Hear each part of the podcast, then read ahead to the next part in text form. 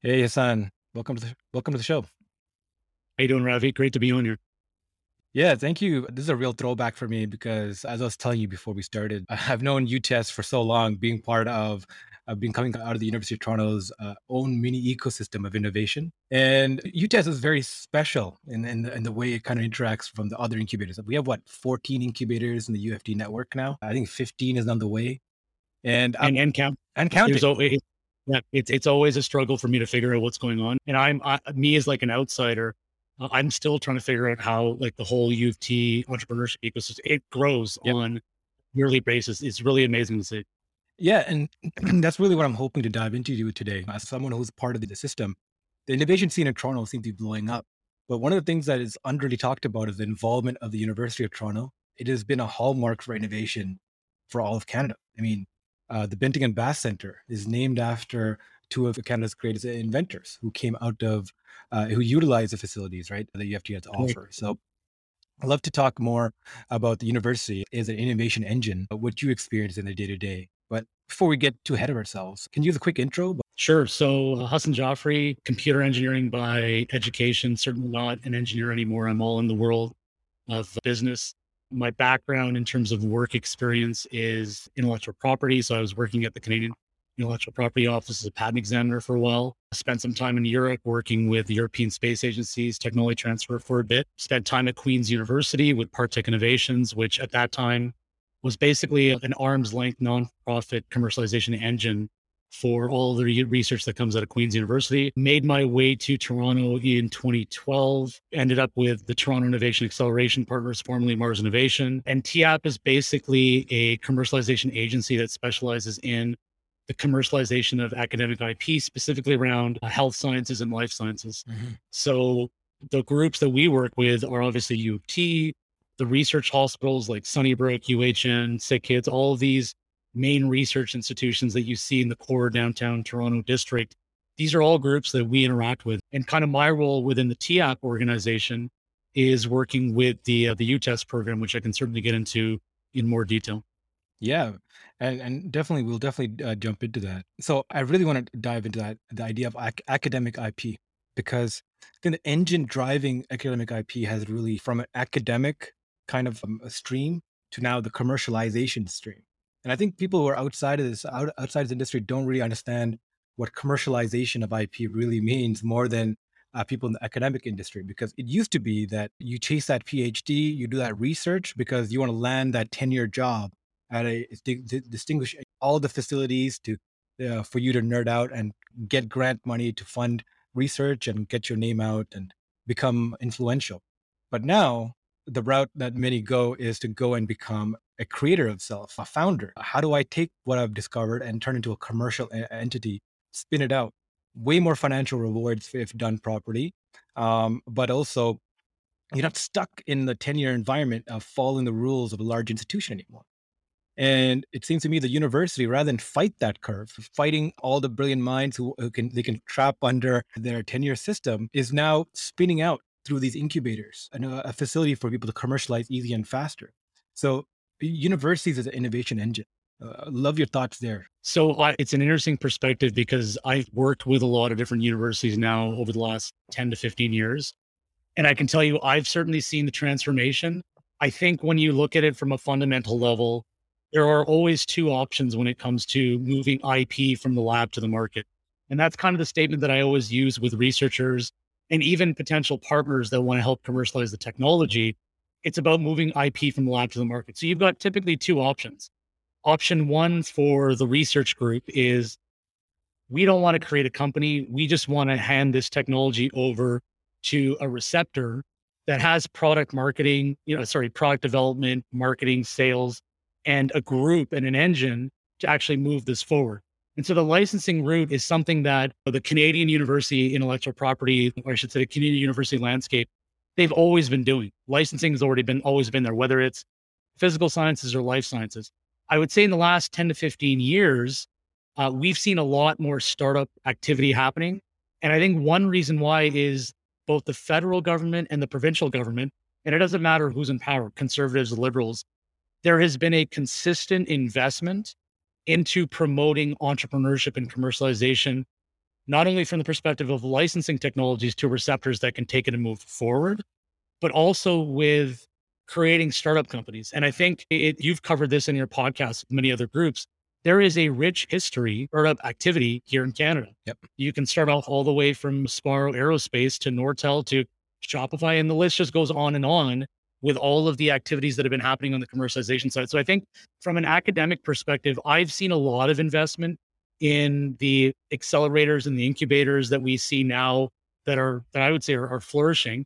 There are challenges, don't get me wrong, but I think there's enough support now to say if you're a, a student, faculty in a Canadian university, you have a lot of options in front of you. You can either take that license and, and kind of work with the university in terms of commercializing with an external partner, or you can go to the university and say, Hey, I want to cre- create a company around what I'm doing and I want to become an entrepreneur. And I think this journey of entrepreneurship on its own, even though it's a gauntlet, is worth it. Even if you fail, and, and we already know what the stats are for startup failure, I think it's worth it for all of these new graduates that are coming out to consider this technology that they've been building out of the lab and say, how do I turn this into a unique piece of um, technology that goes into startups that you can either generate revenue and bootstrap the company, or you go the VC route. There's a lot more options, and I, I think what I saw in the landscape back in 2006, 2007 versus what I see now, that ability to take academic IP and either license or create a startup company, all those facilities are there. All of those resources are there. I wouldn't say it's easier to do a startup now than it has been before, because I think before there was there were different there were different themes at play. Mm-hmm. But right now, whenever I approach a, a faculty, staff, and student, in especially within the GTA and the institutions that are here, and they're thinking about becoming entrepreneurs, I always tell them you got to kind of do a gut check. Do you want to go through this journey and go through this gauntlet because it's difficult, it's not easy, uh, but it's also rewarding to see something that you've worked on within the lab. Again, taxpayer money, but you got to find a way to move that and, and bring value to the public good. And then basically create a startup company where you're driving the vision. And I think when you start to talk about the word vision with these faculty, staff, and students that have built this IP, that's where the light bulb goes off. That's where they get excited and they say, yeah, you know what? If I can be in control of my own destiny mm-hmm. in terms of moving this technology forward, why not go through the path of the startup and see where it goes? And there are numerous examples of startups that have come out of the academic system uh, and have been successful. And there's equally numerous examples where it hasn't worked out. But you know what? That's a learning experience at the end. I love that. And talking about these universities, yes, they are profit centered organizations, but unlike regular corporations, they're a public beneficiary organization, right? Like they're meant to service the public. The ultimate shareholders who benefit from this are, are Canadians. Um, so do, doing this back, I think Canada itself is a startup nation, and it has been for a long time. I think it was in the '60s where two senators came and made the case that like we're not going to have these natural resources, exploiting natural resources forever. Uh, we have to find a new replenishable, and the, the idea became that the Canadian, the C- Canadians themselves was that resource. So Canada for the last like 50 years has been a purveyor of pro- pro- producing elites in all sorts of professions right? So universities was where these elites kind of came from. So we have, I think, eight of some of the top universities in the world are located in Canada. Uh, in Ontario, we have we have I think the five of the of world's some of the world's greatest uh, universities, and at any one time we have about two hundred eighty thousand students at Ontario universities in these organizations. And they're still very much geared towards still jobs, right? Exporting jobs. There are Canadians working in every Fortune 500, 5,000 company across the world, right? And that's that was actually our main export over the past few years. The, one of the great benefits we've seen of COVID is all those minds come back home, migrate home and working, choosing to come here and working remotely or bringing the spirit back here. And we're seeing this explosion now that's available uh, to the Canadian landscape, which is bringing other larger companies open up headquarters here, and it's becoming a dynamo effect. So we're really seeing the yield curve of like a 40-year investment strategy that you have that the Canada has, has seen, and nowhere else we can see it better than the fruit of that than at, at our universities. So I'd love to hear more about like how universities have changed from a culture of let's get you professional jobs, let's get you that get you with your career path started to become hey, let's get you creating new things whether it be a, a, an incubator for for medtech companies or journalism companies to create journalists right there's all these different kind of i think they started the legal tech innovation zone purely Right. focus on these, right? So the idea here is being like, how do you find the one percenters who are out there creating great talent, bring them all into a room together uh, at these universities, provide them facilities and institutional support, and then see what spins out, right? Do you see the culture that have shifted in universities during this time, or are you actively going out and selling to students, "Hey, come be an entrepreneur"? It's interesting. It's a bit of both. I, I know at least from an intellectual property perspective, what I notice in, in all of my counterparts that are in the, the the world of you know academic commercialization, there's always an education process, Mhm. especially around IP. What is a patent? What is a trademark? What is the commercialization process? So that that is always part of our job, and I think that's something that I notice on a regular basis. In terms of facilities and, and opportunities, yeah, I mean, I've in in the 10 years, I'd say in the last 10 years, I've never seen so many incubators and accelerators. And and I now I see it across almost every university. I mean, I'd be surprised now if there's if there isn't a university in Canada Mm. that doesn't have some type of commercialization strategy that involves either a space where people come together and build or an actual incubator or accelerator that is actually promoting all these activities. Even the colleges are doing it. Seneca College, look at all the colleges within the the Ontario uh, ecosystem. Pretty much every one of these colleges now. And I, I mentioned Seneca because I've seen kind of their growth over the last couple of years. And there's a lot going on in the college system too to address how we get people thinking about entrepreneurship. So in terms of the landscape, yes, there has been a lot, there's a lot more resources available. I think it's up to the student or the faculty staff at the end of the day. They have to kind of ask themselves a fundamental question Do I want to jump into this world of entrepreneurship or not? And I think once you've answered that question, and if you've answered yes, University of Toronto is a perfect example of it. There are a number of different accelerators that kind of cater to the different stages of a startup company. And it's the same thing you see with other universities across Ontario. So I think the thing that I like the most about what's available is there isn't a lot of competition between these accelerators and incubators now. They all realize that they're all playing a role Mm. within their own community. So one of the things that I've always told UTEST startups is that, and they come to me and say, "Hey, can we should we be applying to Communitech or Venture Lab and CDL?" And I'm like, "You should be doing all of that because the more support that you get, the better it is for your business at the end of the day. And if you can go through a couple of these incubators, accelerators, and figure out what your business model is going to be, what your strategy is going to be, because in some cases it takes a bit of time.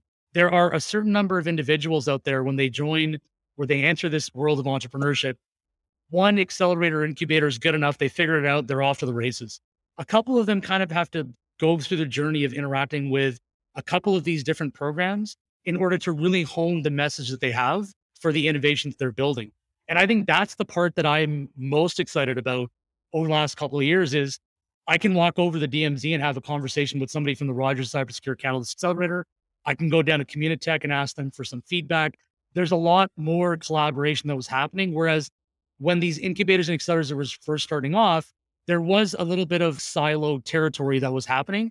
Now I kind of see that being eliminated. I think one reason why is COVID has forced everyone to interact remotely and actually create deeper links with each other in order to exchange. It's just natural habit for me to jump on a Zoom call now without having to kind of do a whole lot of traveling and really have a meaningful conversation with somebody else in an incubator. So I think one thing that I've noticed in the last two to three years is there is more of a concerted effort with all of these incubators and accelerators to start communicating and providing kind of resources between the different groups that are participating and then basically guiding startups to say, hey, look, if you're in, for example, cybersecurity, go talk to the Rogers Cybersecurity Catalyst Accelerator. If you're building a hardware or a piece of chip, go check out Venture Labs Hardware Catalyst Accelerator. So now what you're seeing is the specialization of some of these incubators and accelerators to focus on specific segments of the industry and say, okay, you know what, this is going to be a So I like what you said here about stringing these resources all together, right?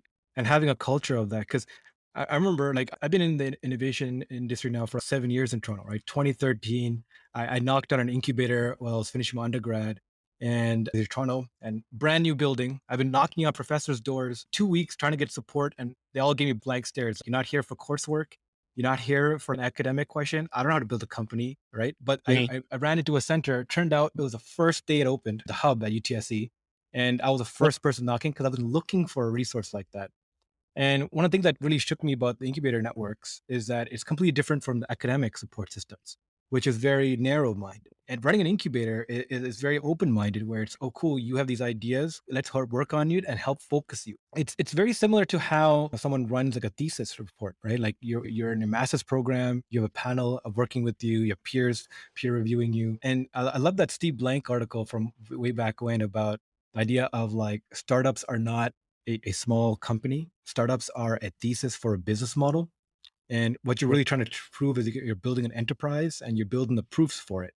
And by going to the incubators and getting validation and, and feedback and, and building upon it, going and winning pitch competitions, like you're getting all these signals from the market that your thesis is correct and you can launch an enterprise. That's why you raise capital and you kickstart a large entity. And thinking about uh, those kind of lines, right? A business model being a thesis and different component people coming together to build that thesis together. Where does UTest uh, specialty lie? And what kind of component do you bring to that? Yeah, so actually, it's it's interesting that you use the word signal because that I've never thought about it that way, and it actually makes a lot of sense. And I'll tie this into UTest, but on the signal component, I think what I like about that is, and this is one reason why it's great for um, entrepreneurs to start their companies in Canada, Mhm. is that you can find collaborators, you can find partners. You may not find somebody that actually buys the product or the service, but you will find enough people, whether they're mentors or uh, potential receptors, to give you bits and pieces that create signals on an individual basis. Those become your data points. Mhm. And then it's up to you, the entrepreneur, to start to connect that that timeline or that sequence of signals. And then to your point, you've got the thesis, you've figured out kind of you you've validated the problem statement where the solution is, and now you're looking forward and saying, I've got enough information here from a fairly diverse, let's call it population here in Canada in order to get information to kind of build out that model. Now, when we look at it from the UTest perspective, again, it's a partnership between the Toronto Innovation Acceleration Partners and the University of Toronto to help promote and actually enable faculty, staff, and students not only coming out of the U of T system now, but also the research hospital. So, in, in when I first joined UTest in 2018, we were only working with U of T groups. One of the things that I, I helped ushered in was we wanted to include the research hospitals.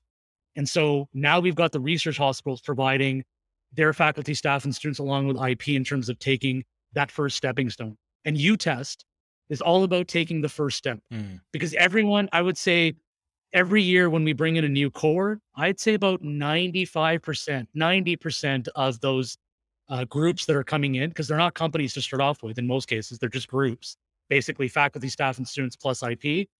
They've never taken the journey of entrepreneurship before. Mm. They don't know what a business model is. They don't know how to do competitive research. So, the U test, the reason why I say it's the first stepping stone is when the program first starts, we're giving them the education that they need. And the education is typically run by Mars Discovery District with their Entrepreneurship 101 class. And that typically runs from, let's say, June or July until mid September. So during that time, we are throwing all of these groups into the deep end and we're telling them, you're going to learn how to make a business model now. You're going to learn how to do market research. You're going to learn all of the basics. And they're not going to be experts at this. The point is to give them exposure. We're giving them all the exposure that they need to begin thinking about how their business is going to be formed. And, and to back to your point about signals, the first signal is going through this entrepreneurship course. And I think one of the things that we do with UTest that a lot of the other incubators and accelerators may not necessarily do is we focus exclusively on IP that's coming out of the institution. We don't charge any, it's pretty much a free resource to to participate in. Myself and my counterpart, U of T, Curtis Sissons, who's the director of ventures at uh, U of T, we basically jump in from day one and we provide them with all of the resources that they need, whether it's legal resources, accounting resources, the typical credits that you need to run different pieces of software or whatever you have. And then we also have space. And so when you go to U of T on the corner of Elizabeth and College, there's a church. That church, as of today, has now been renovated to allow a bunch of startups to come in and take up space. And that space is there for free. We Mhm. don't charge them. So what again, what we're trying to do is we're trying to eliminate all of the other, let's say, worries and concerns that an entrepreneur coming out of the U of T or the research hospital ecosystem has in terms of financing and, and space. We're giving them as much as possible to say, look, we're going to give you a platform. And th- during this course of the cohort, we're going to get ready, we're going to get you ready for what we call pitch day. Mm. And pitch day is basically an opportunity for all of these groups to take the learnings and experience they've had from July all the way until end of November. And I can get into the other details uh, uh, later on in the call if we have time. But we're giving them all the resources to provide, again, that first stepping stone so that the next stepping stone that they have is a pitch day that happens in December, where we assemble a number of uh, investors. And last year, to give you an example, we had 120 investors participating in a remote pitch session and the investors from were, all from all over the world Europe, Japan, Silicon Valley. We cultivated a really good group. And I would say that was possible because of the fact that we did it remotely. So, what we're doing towards pitch days, we're saying, hey, all the startups, if you're ready, we're going to give you an opportunity to present your business opportunity and your startup to a number of different investors and they're going to listen and you get 10 minutes 15 minutes to pitch a 5 to 10 minute q&a that happens from all of the investors that are participating and in the background, there's a couple of investors that are actually marking all the pitches on the fly. We take these scores at the end of the pitch day and we overlay them with qualitative scores that Curtis and I are actually assessing the, the groups from July all the way until December, because there's things that you basically kind of extract over time. You get a, a picture for the mindset of the entrepreneur from July all the way going to December. And then we overlay those scores. And then what we end up doing is about four to five companies through each core get offered an investment anywhere from $50,000 all the way up to potentially $150,000 in the form of a safe. The money for this investment half comes from the Toronto Innovation Acceleration Partners, the other half comes from the institution. So if the company is coming out of, let's say, the, the UHN would be putting in half the money, or if the company is coming out of U of T, the other half is obviously coming from U of T. So there's skin in the game from the institution perspective there is support and services. So, example, one example of support is we have a deal with Faskens, and we have any group that has a, a, a need to incorporate and create shareholders agreements. That cost is covered by the University of Toronto, provided that IP is obviously coming from the University of Toronto.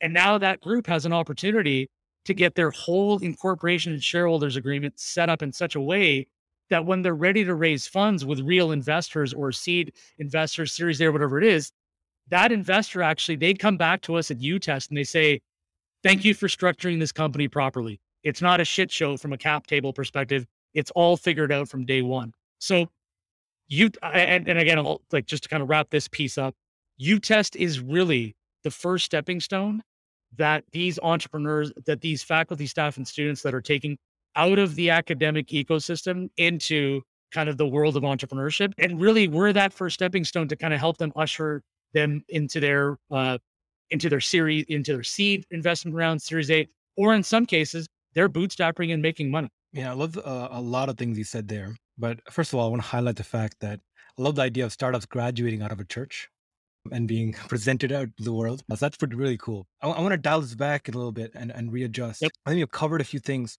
uh, especially in the innovation space. But like before we uh, go that, actually, I want to ask uh, this key thing: Do you think senior entrepreneurs are better than young ones? We have this trope of like Mark Zuckerberg and his PJs at, at college building out, you know, this ginormous company, and we think of that as a tech entrepreneur. But oftentimes, and more than oftentimes, what the markets uh, market really reacts to is like that senior individual in uh, 20, 30 years into a career path, or has worked in a few different organizations, and have have gained specific knowledge to find a gap that they themselves have, have a unique skill sets and, and and can see to fill and then build a team around that and outperform the market traditionally and then secondly is master's level phd students who build hardware ip very very nicheable ip that's patentable patentable and then build uh, and commercialize around there but oftentimes both uh, that category and the one before are not necessarily can be held back the fact that they're not actually naturally entrepreneurs. They've just found an opportunity and they are commercializing around that. Whereas student entrepreneurs are generally seen to be entrepreneurs by nature who are looking and find a niche and then try to capitalize around there. Roughly these kind of three kind of cohorts, where do you see the most amount of students or the potential coming from for for an organization like UTEST? Well, we're seeing it all. So pretty much everyone that's coming through our program will most likely be a student. So the scenario that we see quite a bit is there's a principal investigator that has a lab. There's IP that's been created out of that lab. And what we see in a lot of cases is the principal investigator says, I'm going to continue staying in the university In some cases, we've seen them join the, kind of the, the UTEST journey and turn it into a company and then go full blown while putting on their research activities. In most cases, what we end up seeing is the researcher comes to uh, UTEST and says, I've got a couple of motivated students. We'd like to go through the UTEST program and figure out how this IP, or more importantly, how we identify the problem statement around this IP and figure out if there's a solution to actually turn this into a startup company. And that's really the the core case that we see at UTEST. And I think it's it's the one that works out the best because even if they fail, the students in the PI have figured out at least or have learned something on this journey. What and and so going back to kind of the the, the composition, we do see a lot of students that end up being the key entrepreneurs that move this opportunity forward. And they are the ones who are kind of going into that crucible of fire and, and basically learning on the spot, on the fly, how to become entrepreneurs and how to build a startup company. We do see scenarios where after a year, the startup company comes back to us and says, Hey, look, we've tried our best, but we feel like we do need a seasoned executive to either be an advisor, a mentor on our board of directors, or potentially even join the team. Mm-hmm. And we've seen that too. There's a really good example out of the UTEST portfolio. Uh, the company is called EBT Medical. What they've built is this um, non-invasive medical device that goes around your leg. It stimulates a na- saphenous nerve in order to control bladder, uh, like uh, your bladder. So if you got a, if you're someone who pees a lot, in some cases it's a mental thing. And so this device actually stimulates that saphenous nerve, send, send a nerve to the brain and say, hey, you know what? You don't really need to pee right now. It's just it's it's a mind game. So and I'm not doing it justice. I'm sure the EBT team could do a better job. All that to say is the PI who built that technology out of U of T in the lab, he identified a, an individual by the name of Keith Carlton who ended up becoming the CEO of this company. And now they've gone on to raise a seed round. They're going to be raising a Series A round. They've got product that's that's getting hitting the market. They're doing a 200 patient clinical trial. The point I'm trying to make in that scenario is Keith knew what to do mm-hmm. because he's already been in the medical industry. Mm-hmm. He already knew how to take a, an idea and move it into the lab, into the market based on all the stuff that you have to do when it comes to medical device uh, commercialization. So there's those examples that we've seen at UTEST. And then there's a ton of examples where you just see the student going headfirst into the obstacle and they're breaking down that obstacle mm. and they figure it out over time. Now, is there an issue from the perspective of timing to market, being too late to the market? Yeah, all that stuff exists. But there is something really genuinely amazing to see in a journey where a student has actually figured it and they're they're raising funds or they're bootstrapping the company and you see them go through that and then they Ravi become that seasoned executive 10 to 15 years down the road because they started their journey from this. So I think all that to say is one of the reasons why I always encourage people that come up to me and say, Hey, should I get into the world of entrepreneurship? Should I take this step into the journey? I say, you know what, worst case scenario, you're going to learn something. Yeah, you may lose money. You're not going to lose time because education is always a journey that involves time, but you're going to come out of there with some really key, interesting learnings that no one will be able to ever take away from you. So I think in terms of the, the course that you were describing, we see them all. We see more students mm. Alongside of their PIs kind of creating that company and then taking that journey and for better, lack of a better phrase, taking the lumps as they go through the journey to become better entrepreneurs. Yeah. Can you talk a little more about the PIs and their involvement with the university? Are these like organized by the, the university and the academic side, uh, organized by you? Who are the PIs and how do they fit in? So the principal investigators are typically the professors. These are the the professors that are doing their teaching, but they also have research labs. Mm-hmm. And the research lab is obviously the focus of what they've been working on for the last 10, 20 years, whatever it is. And in the process of executing research, public funding, obviously, there are scenarios where there's IP that's being created. So whether you're on the life science side or the physical sciences side, there's a, an aha moment that goes off in the professor's head alongside of the students. And they say, hey, look, I think we just created either a process or a technology or a solution mm. that warrants the need to commercialize. That's where the technology transfer office or the commercialization office of the university comes into play. And then there's an interaction. And the beauty about what we see at UTEST is we're always constant communication with these technology transfer offices, commercialization offices to say, hey, do you have any groups that are working on a solution that potentially is addressing a big market and potentially has a team that wants to move forward? In most cases, what we see the professor will most likely not leave the university. There, there's so much work and so much research to be done that they're quite happy to say, okay, well, we've got these students. Let's motivate them with some equity. Let's motivate them with a proper IP transaction that's happening from the institution going to a potential startup. And let's get these students moving forward with the professor being, being an advisor. Maybe they take a board role, maybe they're quote unquote CTO. But for the most part, they're taking on that that that background role, knowing that these students are the ones that are are, are going into the, the world of entrepreneurship and moving forward and commercializing the technology. There are examples where the PI says, you know what, this thing is amazing. I'm going to now move forward with this. I'm going to create a company around it. Brendan, Dr. Brendan Frey for Deep, Deep Genomics is a good example of it. Dr. Glenn Gulak, who runs Lorica Systems. There's a lot of examples of professors saying, you know what, I can come back to the research. I'm going to put this on pause. I'm passionate enough about this technology and I know where it's going to go that they become the champions into a startup company that moves forward. And so there's a mix. I would say, based on what I've seen so far, it really is the students that are, are the team that is being formulated or formed around the IP. And that's when they come to a program like UTest. And then we're giving them kind of that next stepping stone to say, let's help you take the next level. Let's get you to the next level and give you the entrepreneurship, the mentorship, the resources that you need to become a proper startup. Yeah. Um, I think this is really exciting because it's really changing the institutional infrastructure Uh, of how universities have traditionally been built on top of. But there has been some blowbacks. I remember, I think the True Blue Expo that just happened recently. I, I think I think two, one or two professor-led teams. I think won the, one of the competitions, and one of the I think two comments came out of that. One coming from other academics, the idea of how a professor is able to cash this way to support privatization their ideas. And th- that spun off a whole different conversation.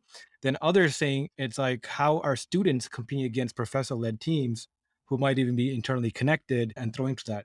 So I think it, it has a, a, lot of challenges in keeping a transparent notion, especially in a large bureaucratic environment like University of Toronto, which is 79, I think 79,000 students at any one time across the three. So how do we uh, how do we instill that yeah, the academics are the academic uh, motion is changing, and their involvement of professorships are their relationships with students are changing, and they're working to figure out just like they used to figure out, you know, who can become a master student and become the next professor, or work on get a specialty slot to work on the professor's project and go on their archaeology dig right now it's you can work in my lab and we can start a company together and maybe you could help me run it. So the, the with that relationship student student teacher kind of relationship changing you see an issue for transparency communicating better to everyone else that there this is a new option. Have you felt so I, I think this is again another piece that makes the utest program unique is when i mentioned the pitch day and the investment the only way the the new company will get an investment is we need to see a couple of things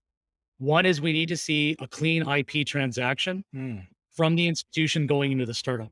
So, what does that mean? Either that's an exclusive license from the institution to the startup, so they've got the rights in order to make, use, and sell the technology and execute the world the activities for commercialization, or there's an assignment of intellectual property from the institution to the startup in exchange for equity. Mm. So that's number one that we need to see. That so that's one reason why I feel like the UTest program is fairly transparent when it comes to talking about the success stories that we champion and and the work that we do.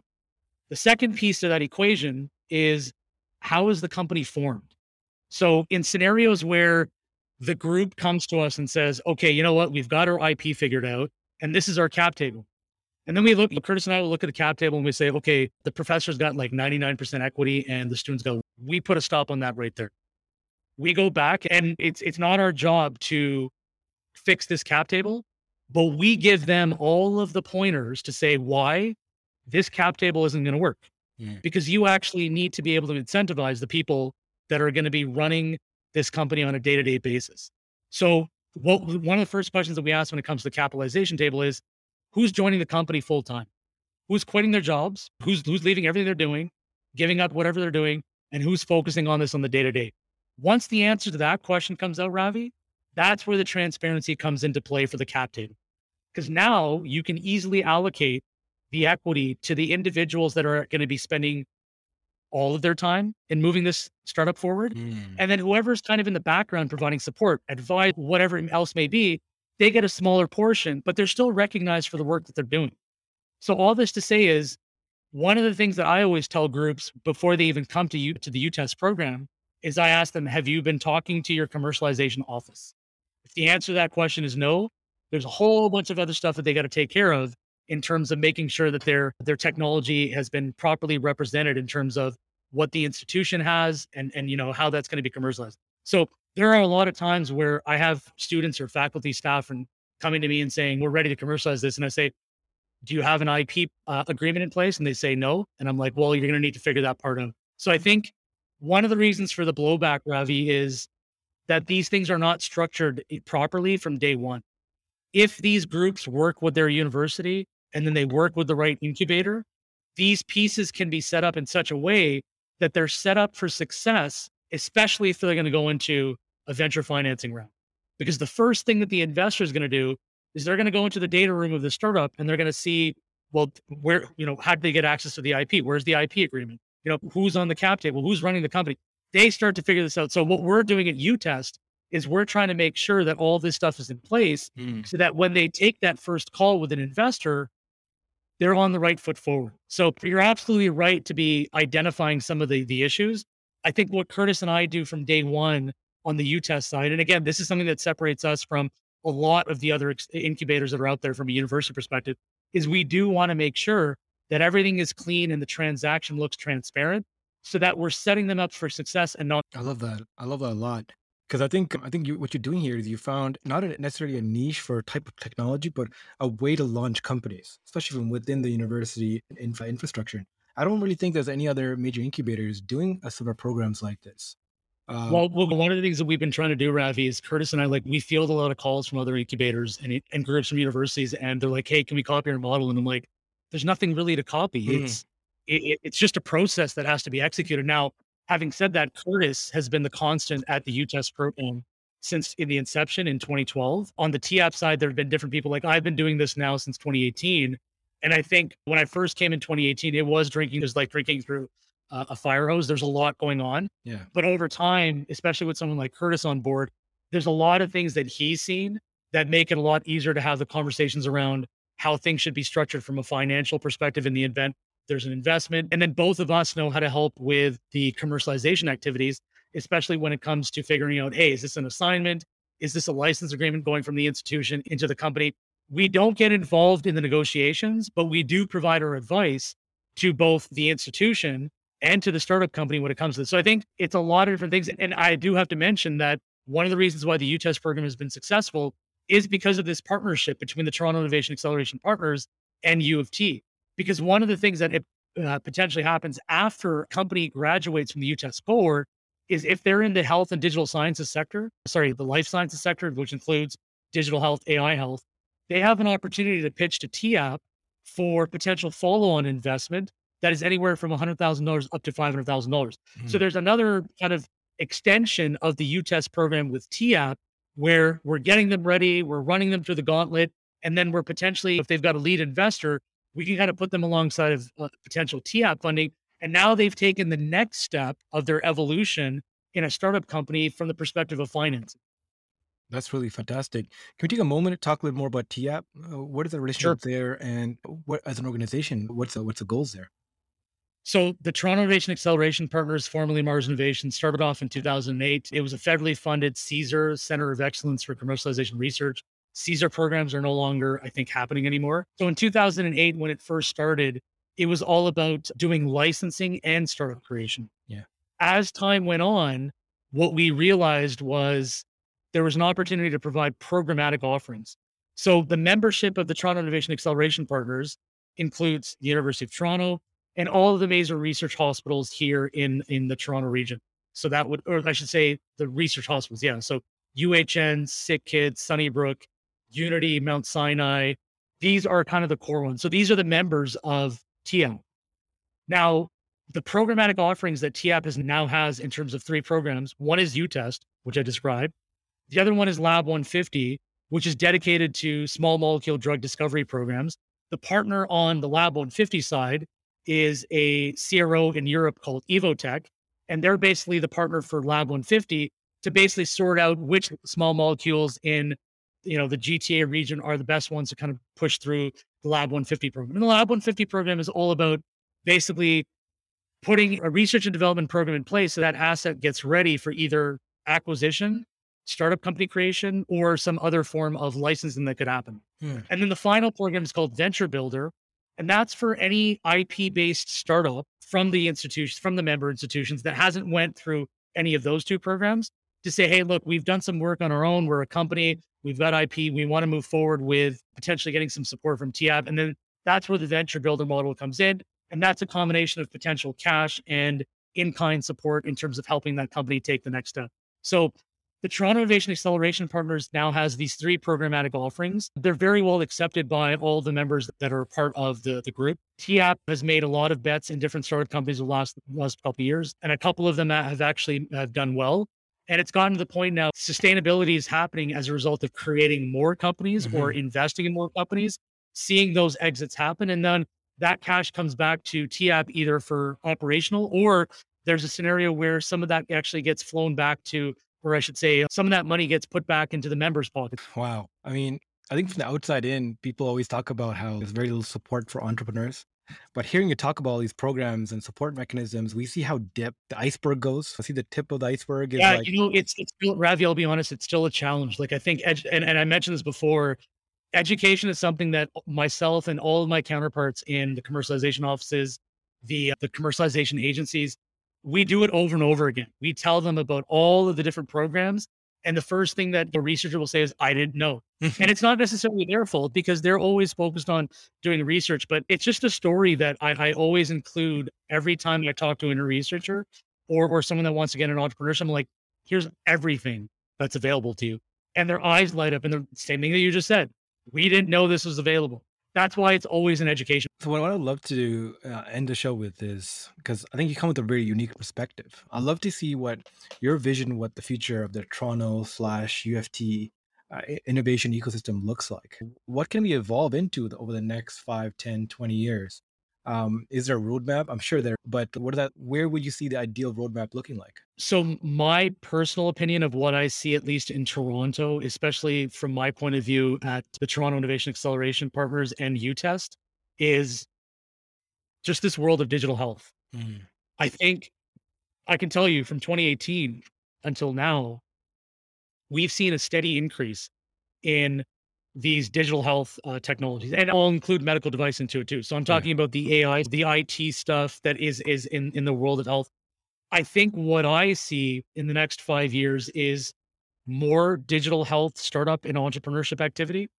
I think that's going to be supported by all of the biotech sector that you see here that is now dabbling in the world of digital health. I mean, name me one big pharma now that doesn't have digital health on their roadmap. And I think that ties in very well with these startups that are coming out of these ecosystems like U of T and the other research hospitals and, and across Canada, where digital health is something that's being developed. And, and it's something that we just witnessed and we are continuing to witness with COVID. Look at all of the technology that has been released as a result of COVID. You can just look at the tests on its own, like the PCR test and all that, to see the innovation there. There's also the data activities that have been happening, new algorithms to figure out how people are being tested, you know, how to identify COVID. So all this to say is what I see is I see the intersection of the world of physical sciences intersecting with the world of life sciences. And this has been happening over the last couple of years. And I see that going into turbocharge for the next five or seven years from the perspective of a roadmap. And I think groups like the Toronto Innovation Acceleration Partners and U of T are very well positioned because one of the things that U of T is doing, and you've probably noticed this if you've walked on the corner of college and university, there's a new building going up there. And that building is going to be dedicated to promoting more commercialization, more entrepreneurship. And it's going to be something that is going to spur a lot more activity for faculty, staff, and students to say, well, look, we've got something on campus that allows us to take up space. UTest is actually going to have I believe, if I'm not, don't quote me on this, but I think it's an entire floor dedicated to all of the startups that uh, are going to be going through the UTest program. And again, those UTest groups that come into the cohort, they get that space for free. There's no charge that they have to pay. So I see this realm of or this field of digital health really accelerating. And I think the other cool thing is you're probably going to see a lot more acquisition activity happening mm. with these biotech companies or other organizations that are here in Canada that want to augment their technical roadmap with not just talent, but also IP and potentially even a business model. And that's something that I'm going to see more of. And my hope is that these existing large, medium to large size Canadian corporations take advantage of the fact that there are these startups that potentially need an opportunity to join a larger Canadian organization because the IP stays in Canada, right? The flip side of that is the startup figures out what they do, they raise their venture financing, their bootstrapping, whatever, and they become medium to large size enterprises here. I love how aligned almost all everyone at all the incubators are about this. There's a recent podcast about, I think, the head of uh, Communitech talking about something very similar about how the real goal for the Canadian innovation is to create 19 more Shopify's. Like, we just need to see it has to happen. It, has, has, to happen. Yeah, and the downstream effects of creating those successes uh, inspire more and provide the resources to uh, enable more. Hassan, this has been so great. Thank you so much. Uh, I mean, you shared such a unique. Appreciate you had me on here today. It was awesome. Appreciate that. Where can people follow you and UTest journey? What's the best? So uh, utest.co is the website. If anyone who's listening here right now is part of the the TAP membership in terms of U of T and the the research hospitals, our application portal for the 2020 has just launched. So we're going to be we're going to be taking in that intake. We've got a LinkedIn page. My Twitter handle is Hassan Jaferi. TAP, TAP.ca. That's the TAP website for anyone interested in learning more about UTest, Lab 150, or the Venture Builder model. And between the U of T entrepreneurship website, the UTest website, and the TAP website, there's a whole bunch of information there that can keep somebody busy for at least a week. Uh, and if anyone's got any questions, feel free to email me at hjaferi at tap.ca. Awesome. All right. Thank you, son. Thank you for your time. Disrupt, a BloomX podcast, is hosted by Ravi Ravindran and does not constitute a recommendation for any organization, product, or service. For more Disrupt content, subscribe where you get your podcasts and visit bloomx.io to join us on Discord.